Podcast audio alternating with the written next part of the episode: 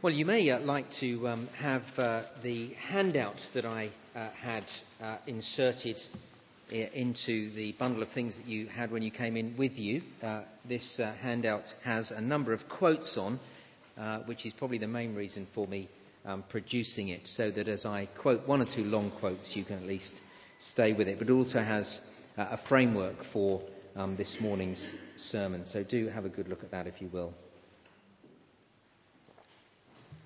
A nine year old girl walking home from school saw her grandmother waving to her on the other side of the road. Uh, delighted to see her grandmother, she ran across the road and was hit by a passing car. She was rushed to hospital but pronounced dead on arrival. A newly married Christian couple returned from honeymoon, having had the holiday of a lifetime and, quote, as happy as anyone could be. Two weeks later, he began to feel lethargic and after blood tests received a telephone call from the doctors to come to the surgery as soon as he could. He was diagnosed with cancer and was dead before their first wedding anniversary. A committed Christian woman married a Christian man, or at least one who professed to be a committed Christian. He'd been fully involved in their church, and yet shortly after they married, he stopped going to church. His non attendance turned to renouncing his faith and then sometime later declaring himself a committed follower of another faith altogether. He became verbally abusive at home and demanded that his wife no longer attend church and insisted she become a follower of his faith. Finally, he left her. A mother took her nine month old son to the doctors after the little boy had been crying incessantly and showing a high temperature. The doctor sent her home and told her to give the little boy regular doses of Calpol uh, showing no signs of improvement, she took him back to the surgery on two following days, each time being told the same thing. And on the fourth day, she took him to hospital where he was diagnosed with meningitis.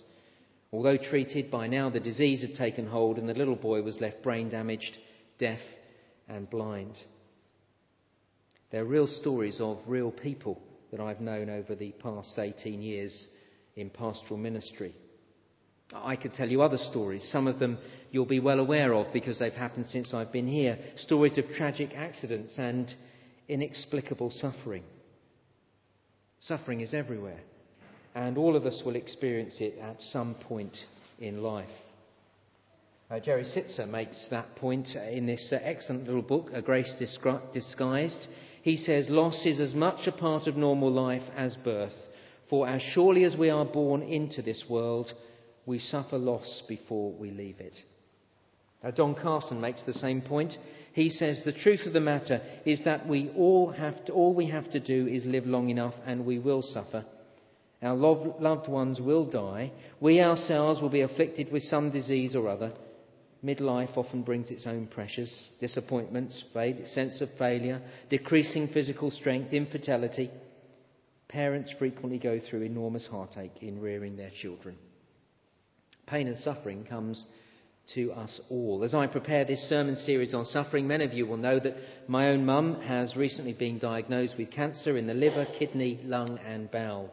She's currently having fortnightly chemotherapy, uh, doses of chemotherapy, and that chemotherapy leaves her feeling ghastly and wondering whether she can continue with the treatment. Suffering is everywhere. Uh, we can't avoid it. And so, over these next five Sundays, I want to begin to touch on the massive subject of suffering. I, am all too aware that as I do this, that five weeks is nothing to deal with such a huge subject, and yet I hope that we will find that it is better than nothing.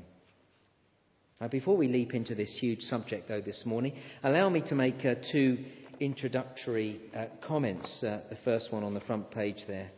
Uh, preventative me- medicine. I see the next five weeks as what I might call preventative medicine. Uh, you see, we've put this series together to prepare people now for when the time of suffering comes in the future. Uh, to prevent us from falling apart when suffering comes. Not with simplistic answers, not with trite answers, but with something that will be rounded and will help us at least to put our suffering uh, into some sort of framework. Uh, it's important that we realise that really this series is for helping people now, for when the day comes, rather than helping people now as they suffer. Uh, it is rarely possible for, or pastorally wise indeed, to be teaching people a theology of suffering when they are suffering. in spending time with my mum at the moment, I'm making no attempt to pass on to her a theology of suffering. I try to answer questions when she raises them, uh, but really all I'm doing is praying for her and supporting her where I can. See, it's not the time to be grappling with a theology of suffering when you're going through suffering. And so this series is not really directed at those who are suffering. It's directed at those who are not personally suffering at the moment. Uh, so that when it comes, they will be able to cope.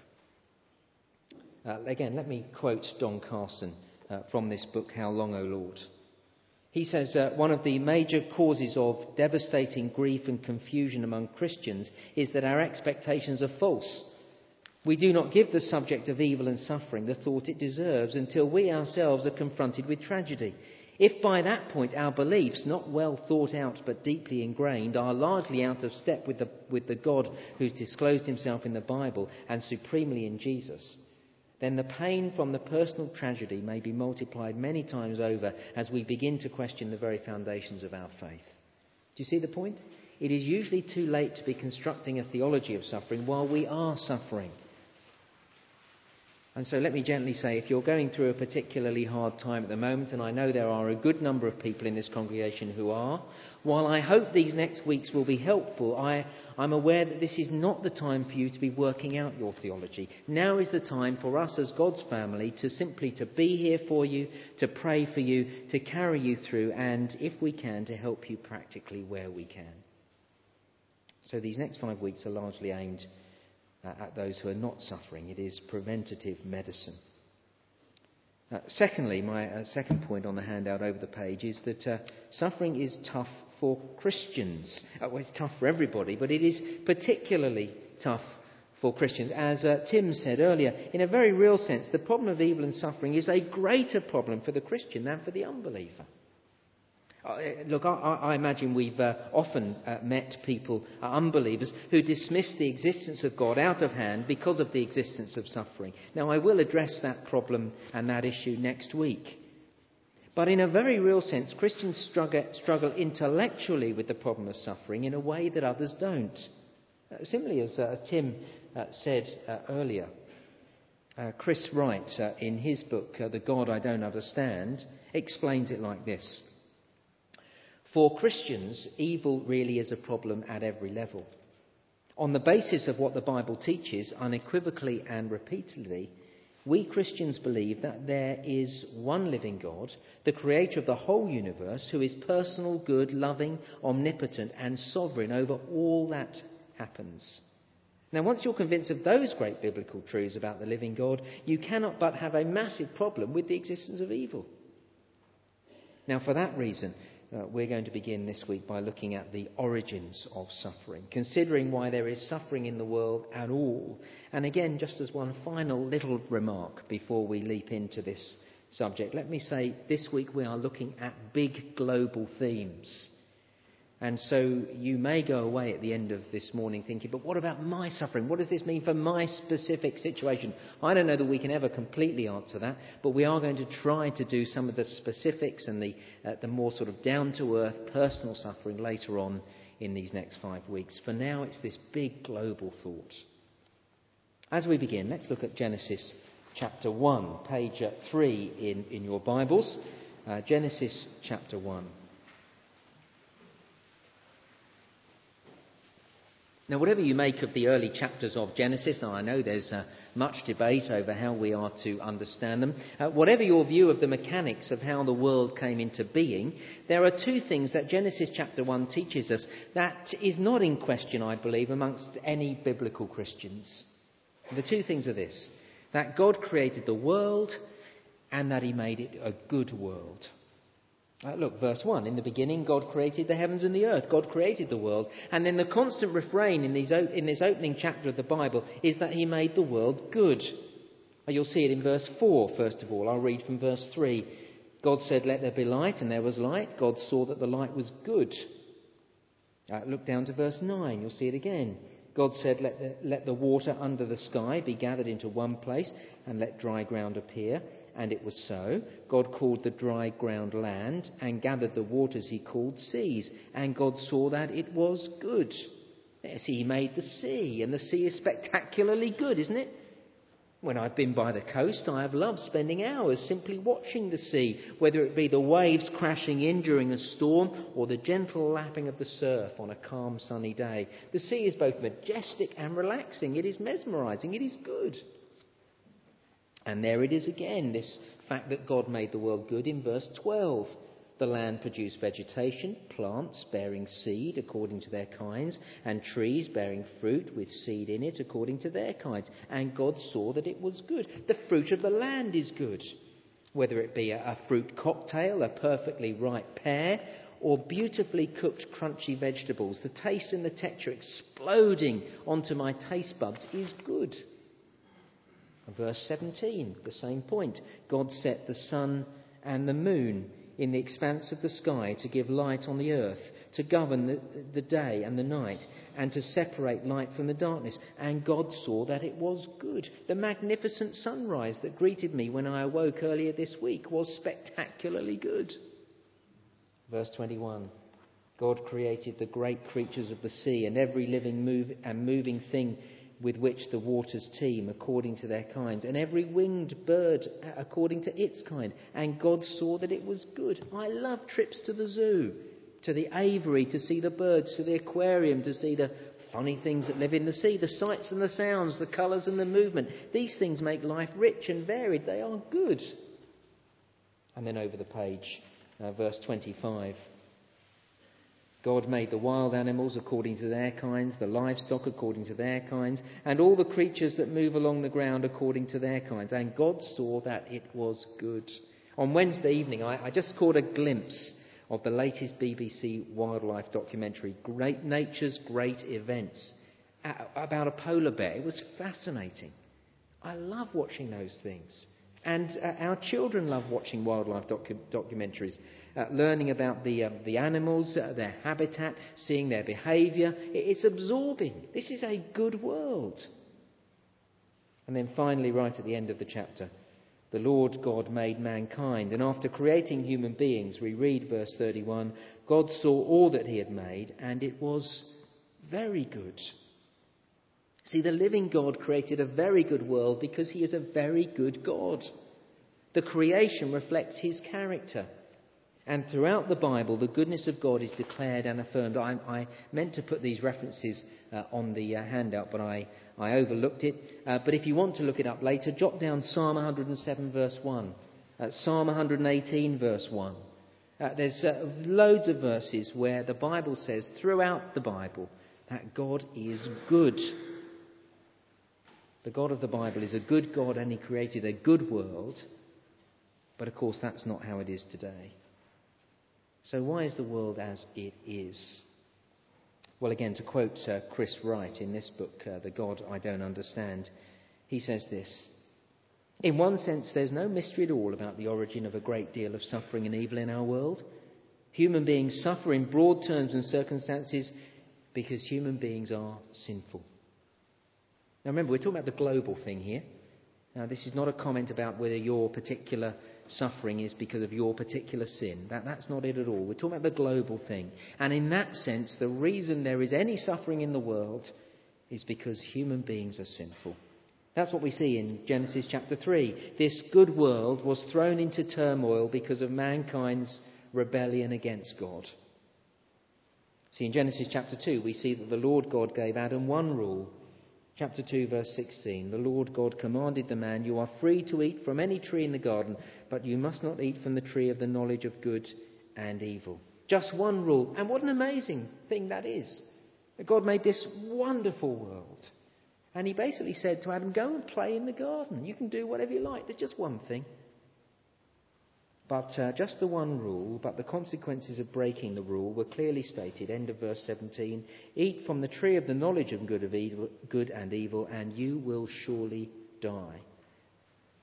And then I guess, as uh, most of us, if not all of us here in this room know, in chapter 3, Adam did eat of the tree. And so death came into the world. And here's the first big point I want you to grasp death is the result of sin.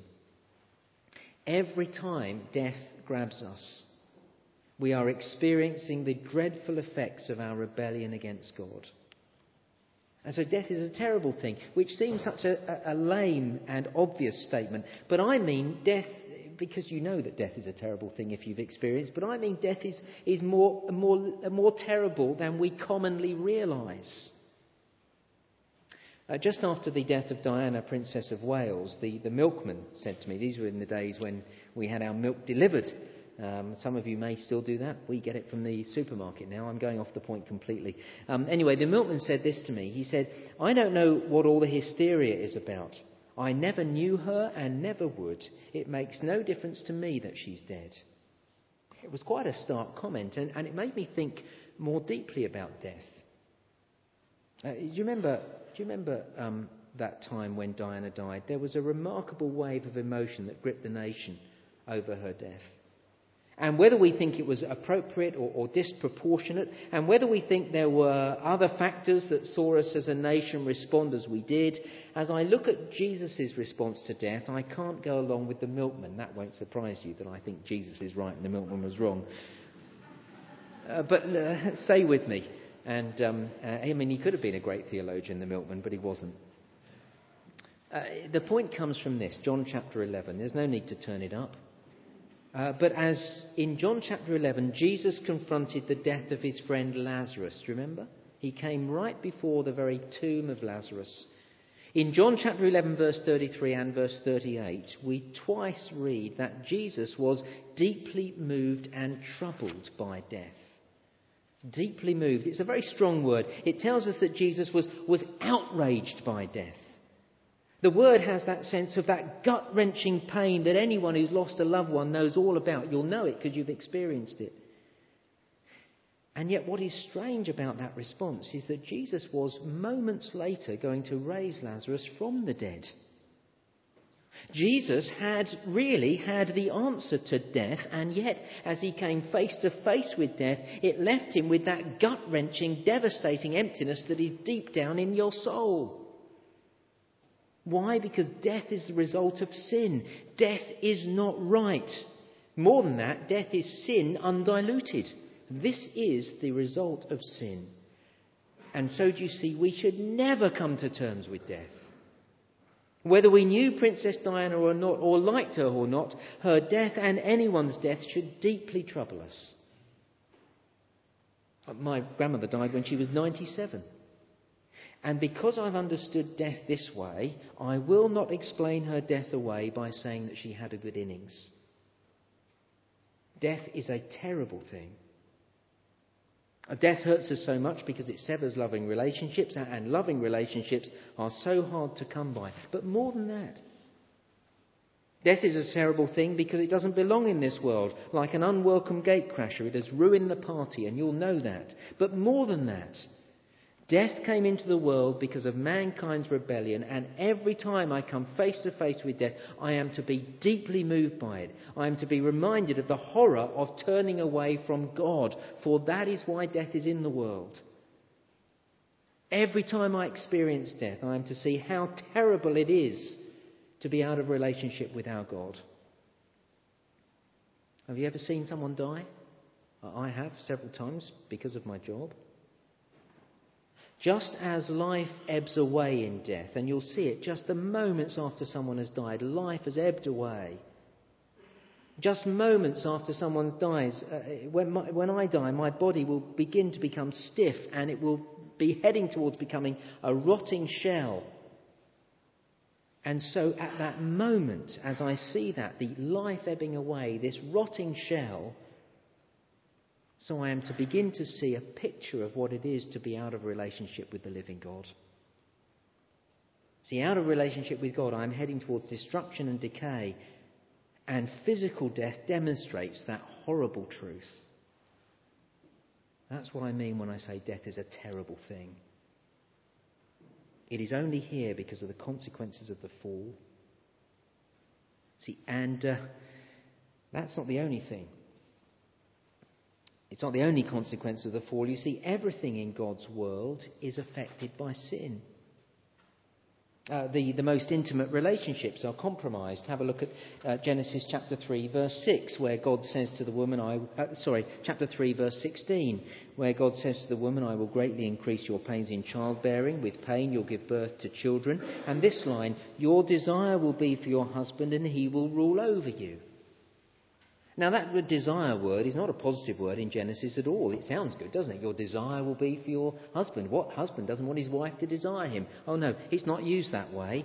You'll see in chapter 4, verse 7, uh, how the word desire is used in Genesis. It's all about control.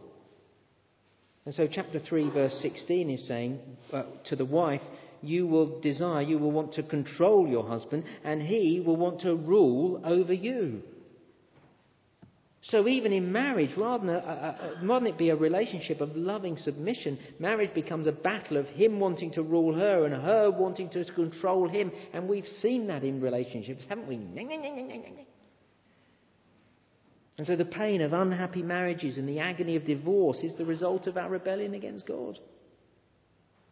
Um, sin ruins all relationships, we see. In Genesis chapter 4, verse 8, Cain kills his brother. And so relationships are ruined by, by sin. Jealousy and the desire to be the best come in. We view others as our enemies or as our competitors rather than our brothers and our helpers. And so when you have experienced the pain of being walked all over in the workplace and being overlooked for promotion, that all came about because of sin. In chapter 4, verse 19, then we meet the, the great he man of, the, of Genesis, Lamech. Now, Lamech thinks he's the bee's knees. He marries two women, even though he should only have had one wife. And so infidelity is in our world, and we experience through sin the overwhelming agony of adultery and being cheated on by those we trust and those we love the most. What's more, Lamech's sin as you read through, you'll see is the beginning of the breakdown of the family and social order. And then there's no need to turn it up, but in Genesis chapter 11, verses 1 to 9, society becomes so corrupt, society becomes corrupt, that we see mankind uniting in a desire to take the place of God. It's interesting, isn't it? Here's mankind at each other's throats, but they will unite to do one thing, and that is to build a great tower so that they become God. We want to make a man for a, a name for ourselves. We want to become the best. And here we see that the greed that has contributed so heavily to the banking crisis and the recession that has caused so much misery has its roots in our rebellion against God. Because we're not content in Him. We want ourselves to be, we want all the time. Now, do you see what this means? All the social, political, and medical problems in the world stem from mankind's rejection of God. But actually, it goes even deeper than that.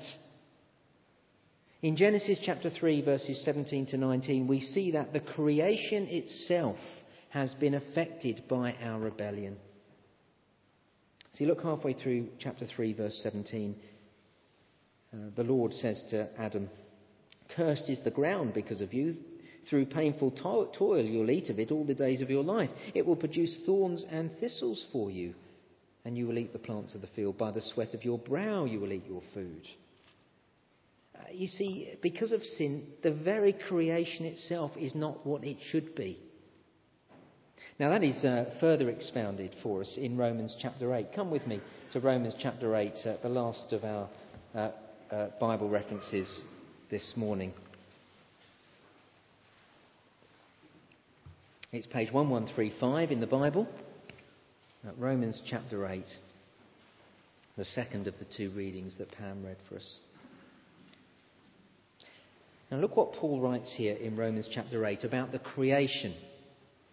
The creation is not as it should be. Romans chapter 8, verse 20. The creation itself was subjected to frustration then Paul tells us in verse 21 creation is in bondage. Now, this frustration, this bondage, is all the result of sin. So, what we call natural disasters are the consequence of the fall. Tsunamis and earthquakes and floods and disease are part of a restless world frustrated from being in bondage. That's why when we see these things, we feel uneasy about them. They shouldn't be there. No, they really shouldn't. How does it come about? Well, I think it's like this. As Adam fell, because Adam, do you remember, was made out of the dust of the earth, so the creation itself was affected, indeed infected by sin. There is a closer link than we realise between Adam, between us, between humanity and the creation. Now, do you see what all this means?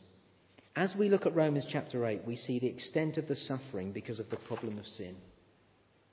Your suffering and mine should never be thought of in purely private terms. Uh, something global has brought about this horrible reality. And any suffering should make us feel the horror of sin. As we see suffering, as we saw all that suffering that we saw on the screen, we should hate sin. We should begin to hate it in ourselves, seeing what it does. The meaning of all misery is that sin is horrific.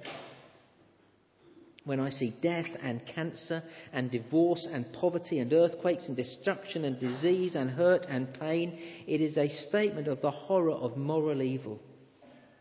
It all tells me how bad it is to be out of relationship with God. Sin did it.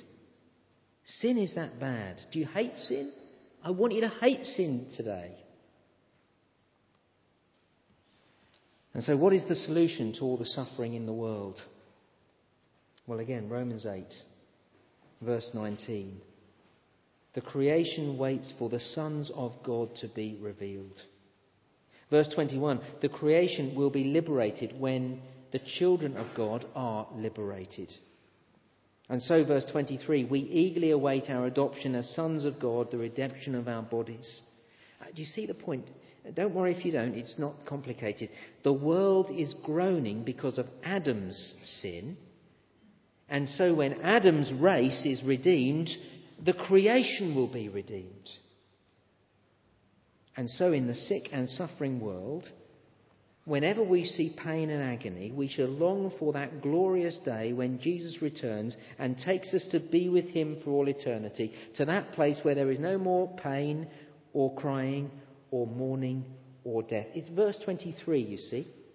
Not only so, but we ourselves who have the first fruits of the Spirit groan inwardly as we wait eagerly for our adoption as sons, the redemption of our bodies. We cannot wait for Jesus to return to redeem us because when that happens, he redeems the world and he makes a completely new world, the new creation, and we should long for that. Don't you long for it when you look at all that stuff on the screen?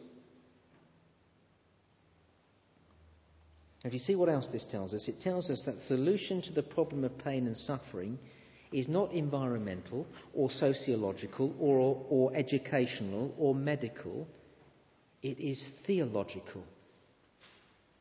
We will not save the planet through environmental efforts, worthy as they are. We will not solve the problems of society through social reform or education or political action, although all those things have merit. We will not ultimately solve the problems of physical death and suffering through medicine, though medical advances are used by God to bring relief to millions.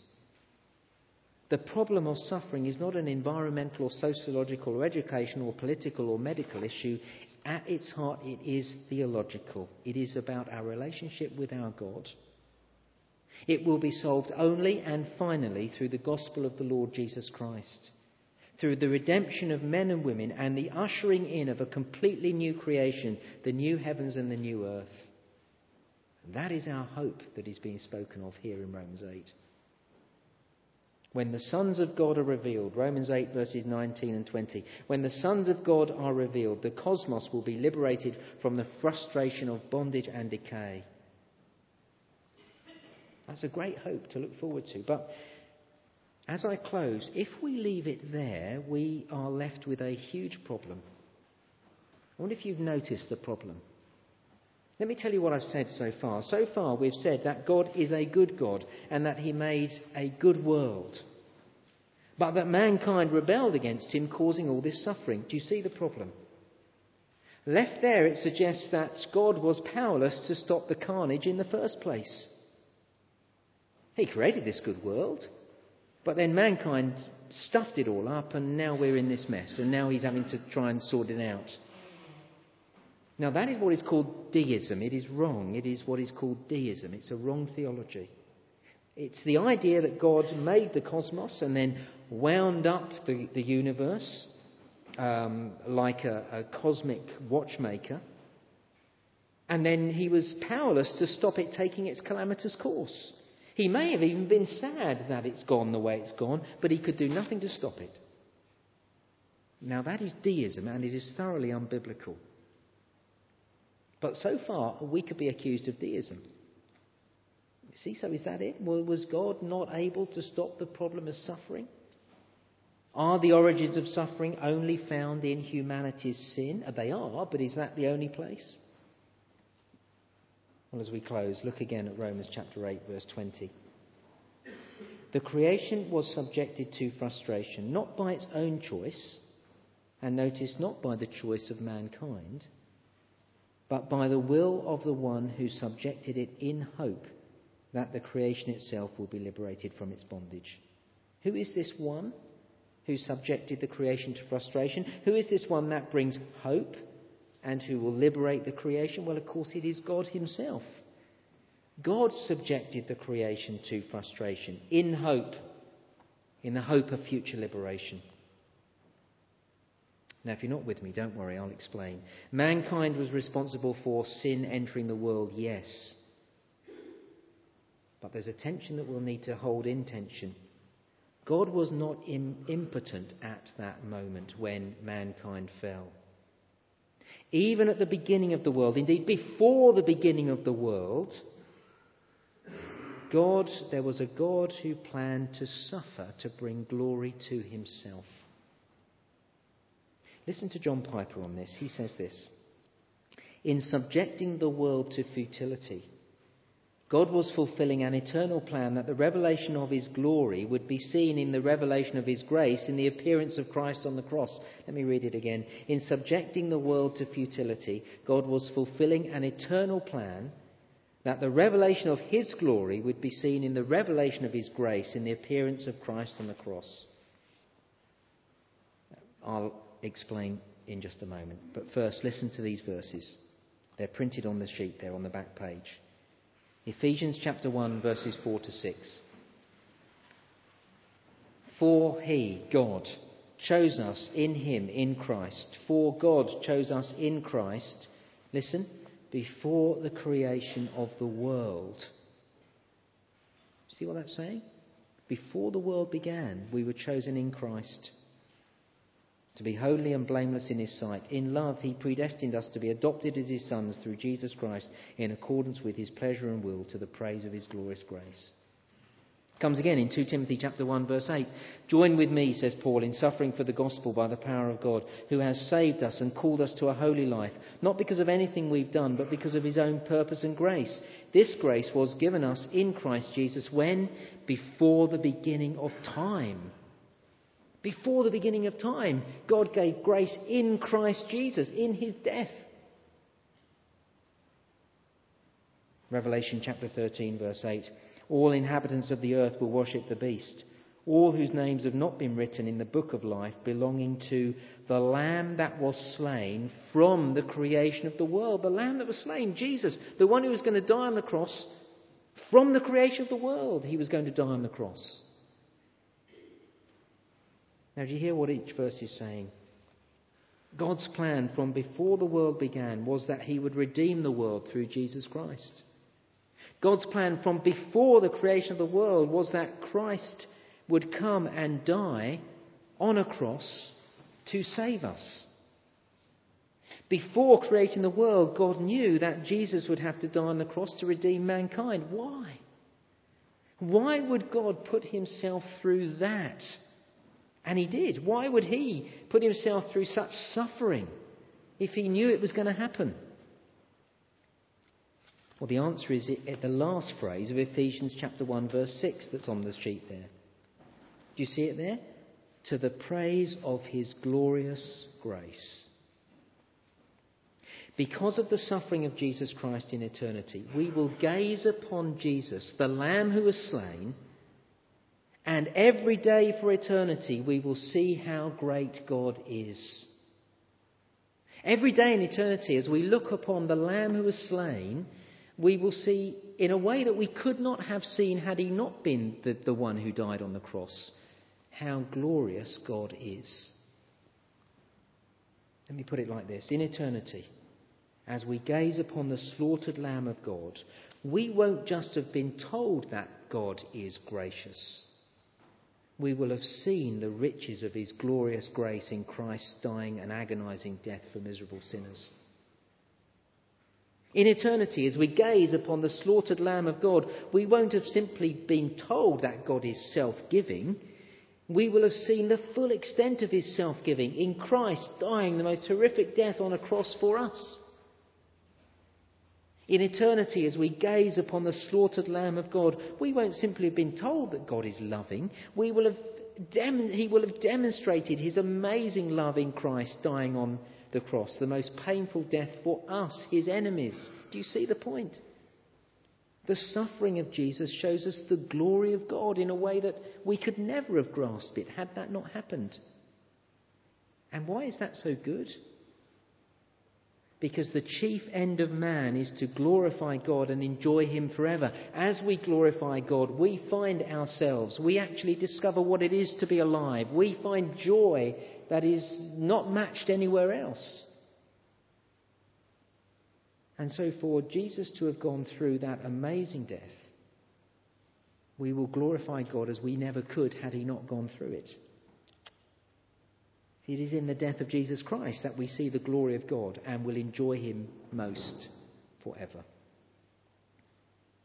And so we discover this amazing thing that we will have to hold in tension that the origins of suffering are in the sinfulness of man, oh yes, but also in the glory of God. And over these next weeks, we will discover just how glorious, how loving, how amazing God is, and indeed how He uses suffering uh, to make us more like the Lord Jesus. Let's pray together.